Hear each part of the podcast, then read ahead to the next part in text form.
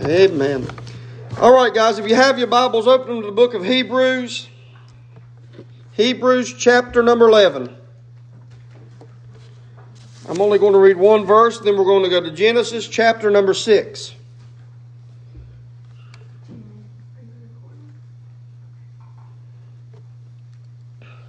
Hebrews 11, and put your finger there and go to Genesis 6.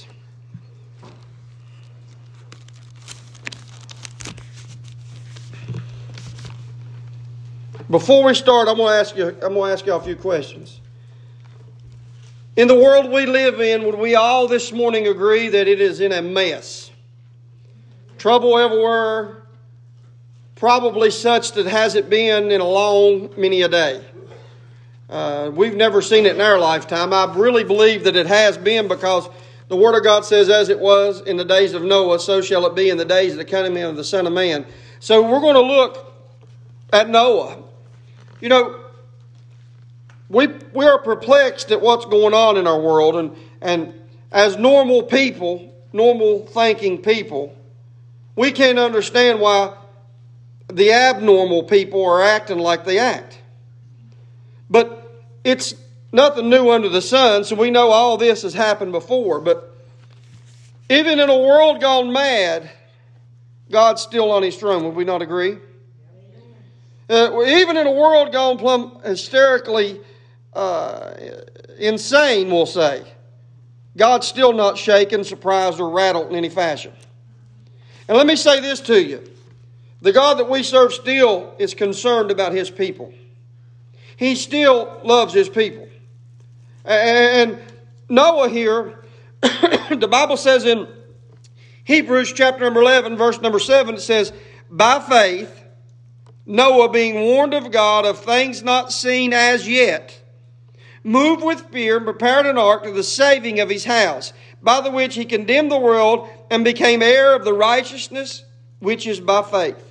Father, we thank You for all You do, and we thank You for the Word of God. We pray for the next few minutes You'll bless it. Lord, we pray You'll encourage our hearts to see that in a dark world and a world gone mad, that there is still hope and there is still the goodness of God that we can find. Lord, be with us as we present Your Word and the burden You put on my heart here this morning. Lord, just help us in Christ's name.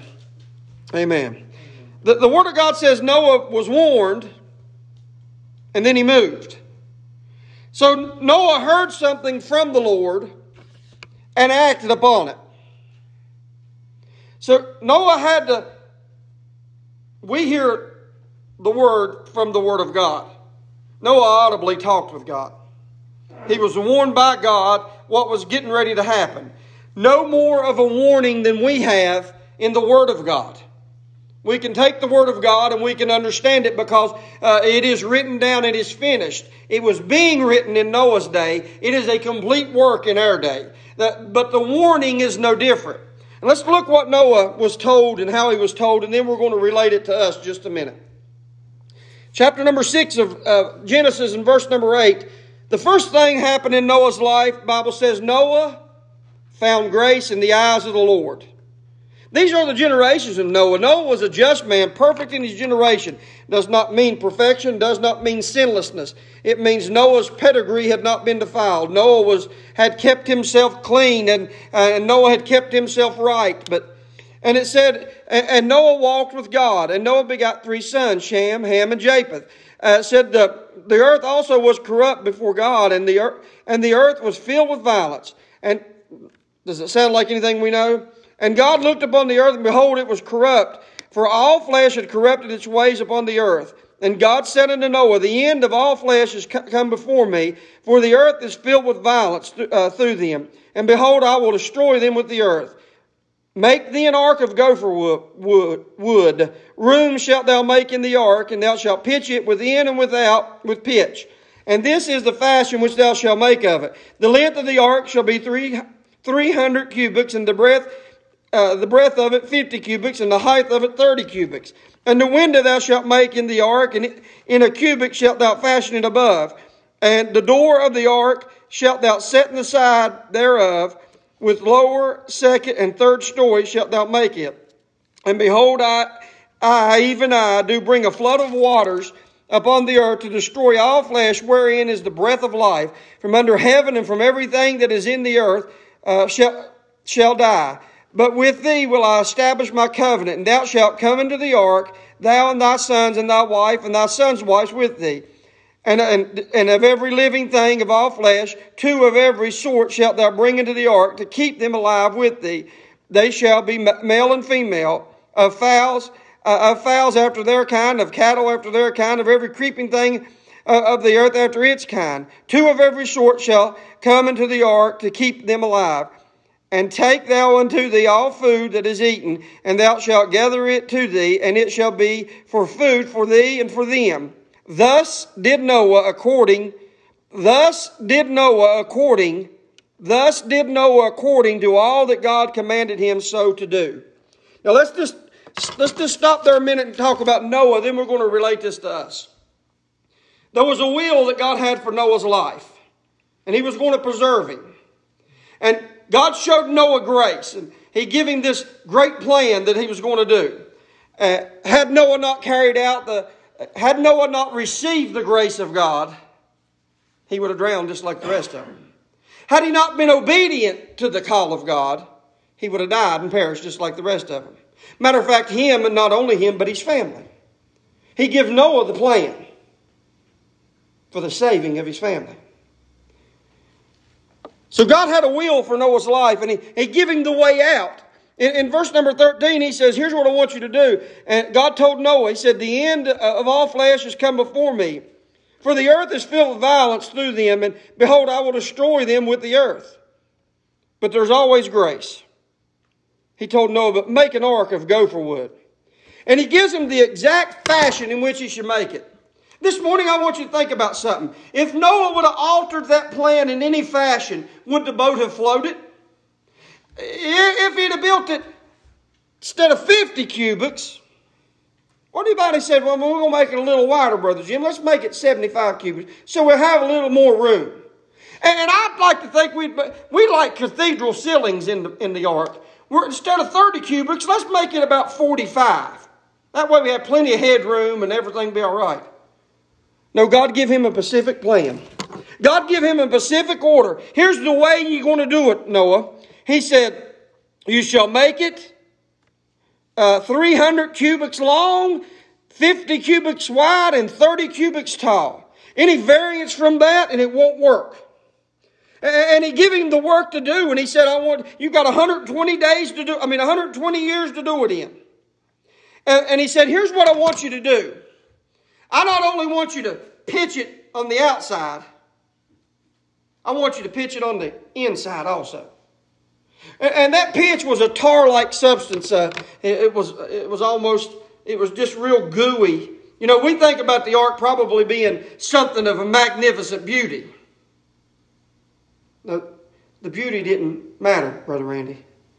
Well, what mattered was that he followed the orders, and he had to take that tarry-like substance and cover the outside so the flood couldn't get in. And when he got through covering the outside, he said, I want you to cover the inside. I want you to cleanse it inside and outside. I want you to take care of both sides of it. That means something. We'll come back to that just in a minute. And as he pitched it within and without, and give him all these orders, exactness. The only thing he didn't give him an exact measurement on was the door. That's troubled me for about 3 weeks now. That he didn't give an exact measurement on the door. And I got to thinking, and I come to this conclusion. He tells him, he says, but with thee will I establish my covenant. Thou shalt make it, thou shalt come into the ark, thou and thy sons and thy wives, and thy sons' wives with thee. And of every living thing of all flesh, two of every sort shalt thou bring into the ark to keep them alive with thee. Thou shalt make them male and female. It says, of the fowls of the air and of the cattle and everything that creepeth after its kind, two of every sort. And I got to thinking about that and rattling it around in my mind. You know, in that same door came the crickets and the giraffes. Through that same door come the poodles and the hippos, the elephants and the hamsters. Think about that just a minute. The door was there for all to go through, and the size of it was sufficient for the smallest to the greatest. And after all this takes place, God, on the inside of this ark, calls Noah into it. Come thou in. And when the door was shut, nobody else could get into the ark. So that tells me that there was a specific way God wanted this ark built. It tells me there was a specific order He wanted things to go into it. And it tells me there was a set time on how long it would be there open for all to enter. And the most important thing it tells me is that through that door anything would fit. Are we right? I mean, would y'all get that from this scripture? No measurement was given, because it fit everybody. Now let's relate that how we look at that. Jesus told us that if any man come into heaven or get to heaven, he has to come through Him. And He specifically says, I am the door. If any man enter in any other way, he's a thief and a robber. And He tells you that He is the only way. Now let me say this to you. There is a certain order God gives to get to heaven. There is a certain way God said you must approach Him. And let me say this to you. It's not the prettiness of the wood of Calvary, but it's what was done on Calvary. There is but one way to heaven. There is but one door into heaven. And let me say this to you, small and great, sitting here this morning. Some of us have sinned a lot more than others, but that same door fits everybody who wants to enter in through it. There is no stipulation on who can come. But there is a set time when you can come. The end is coming. Amen. In the day as it was in the days of Noah, so shall it be in the days of the coming of the Son of Man. What was happening in the days of Noah, my friends? They were eating, they were drinking, they were partying, they were rioting, they were acting like idiots, they were doing ungodly things, they were interacting with animals, and they were doing all kind of grotesque sin. Just like the day we're living in. And although they probably went by making fun of Noah. Look at the fool building the boat for the rain that ain't never happened. Look, he's building an ark because flood's going to overtake the earth. What kind of fool? It ain't even never sprinkled, much less a flood. Brother Jim, he was probably working. I imagine him putting a pitch on her and said, look at the fool, he's got stuff all over him. But let me tell you what Noah did. He never veered from what God told him to do. What our problem is, we almost entangle ourselves with these people who was making fun of Noah. We get caught up in it. If we don't watch, we'll miss the door being open for us. We'll miss that opportunity, that window of escape.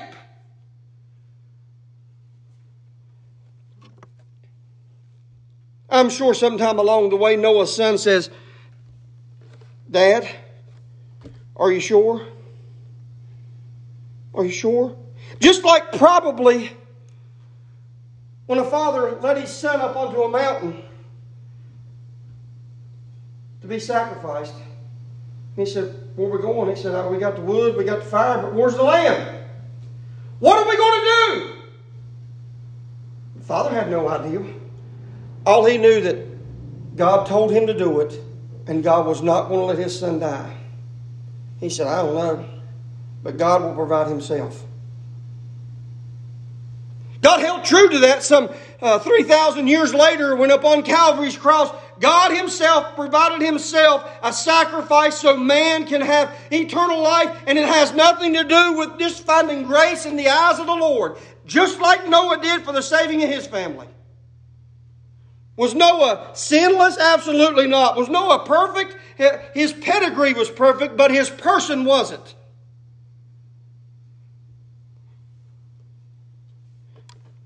And when it was all said and done, God said, Noah obeyed, first of all. And thus did Noah according to all that God commanded him, so he did. And chapter 7 verse 1 says, And the Lord said unto Noah, Come thou and all thy house into the ark. For thee have I seen righteous before me in this generation. He said, You did what I asked you to, Noah. Now you come in and all is well. And that's almost like the rapture. You're going to be protected from the wrath that's going to come. And I imagine when the lightning and the thunder started, everybody started thinking Noah wasn't too stupid anymore. Let me say this to you though. When the door is slammed shut to heaven and Jesus Christ is not being offered anymore, you've waited way too long to look for the door. Because it's closed. It's open now for all. And the Bible says that whosoever will, let him come. The Bible says all is welcome in heaven. The Bible teaches us that anybody that has breath in him is capable of salvation in this day of grace we're living in. Anybody can turn to the Lord. Anybody can look to it. The vilest to the littlest kid can turn to the Lord and know Him in this grace that He even showed Noah. But there comes a day when he makes his last call and the trump of God is sounded and the dead in Christ and we which are alive and remain. When the door is shut, when all is over, then wrath takes place. Then trouble hits. But a scripture that stands out in my mind, when all... We agreed when we started that this world's in a mess. We read in Hebrews, by faith, Noah being warned of God, prepared an ark. We read in the book of Genesis just now where corruption had filled all the earth and people's thoughts and their intentions were evil continually. But thanks be unto God, we got a God that is true and righteous, who holds to His Word. In in 1 Peter chapter number 3 and verse 20, the Word of God says this. Talking about the spirits which kept not their first estate, but said, which sometimes were disobedient, when once the long suffering of God waited. In the days of Noah, while the ark was a preparing, wherein few, that is, 8 souls were saved by water. The Bible says that God waited. God waited. Brother Jimmy, He might just be waiting on one more to get right. What if you're that one that God's waiting on? I'll tell you, if your heart's not right with God, that is who God's waiting on. Because He's long-suffering. He's not willing that any should perish. He's not willing that any should go astray. He's not willing that any should get contrary. He's not willing that any be lost. He's not willing that any leaves the fold. He's not willing that any gets contrary to Him. He loves people, and He wants to see people live right, do right, and act right. And He was willing in the days of Noah to wait for Noah to build an ark to save his family. He waited. The Bible says that He waited. Now, the Bible's done told us that evil had filled the earth, and He done told us that corruption and people's thoughts were evil continually, but He was waiting on one man while He prepared an ark so He could save his family.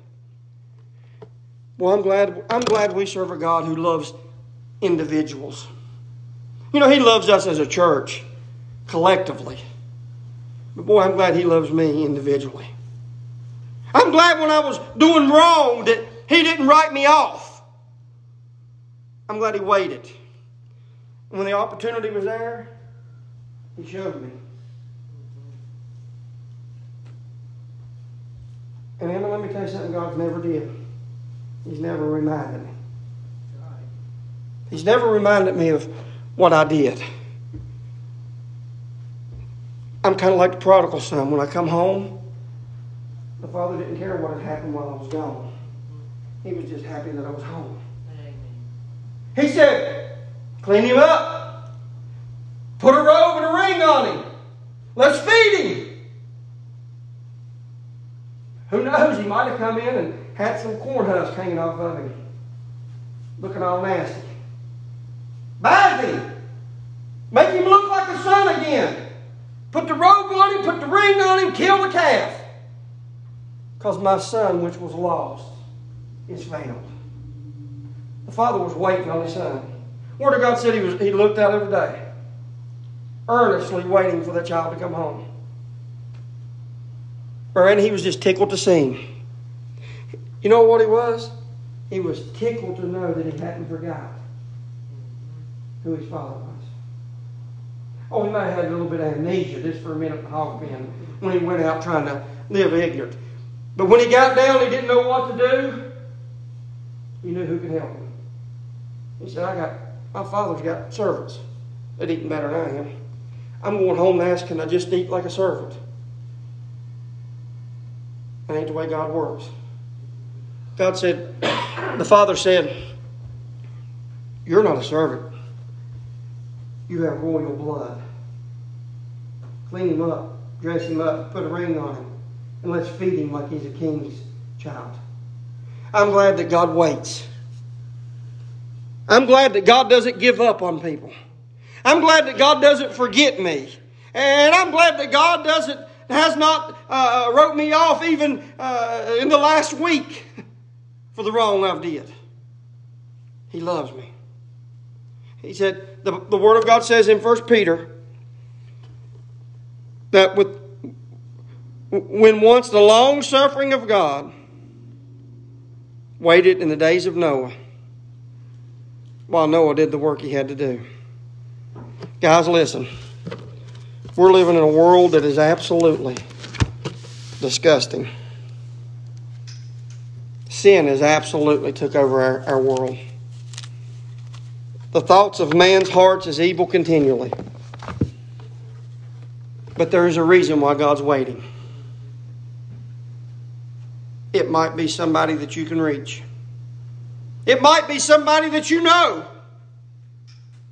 Heck, it might be you. God's waiting on you to just get right. There is but one door. Try any other way you want to, but you won't get there. There is one entrance into heaven. Hey. There was one entrance into that ark. There was one way in. You wasn't. And after he closed the door, him it wasn't coming out until God said. Guys, listen. Our churches are taking a hit right now.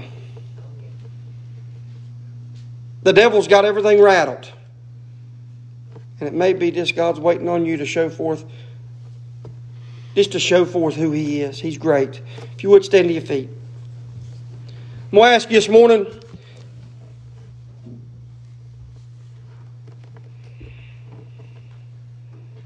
is God waiting on you?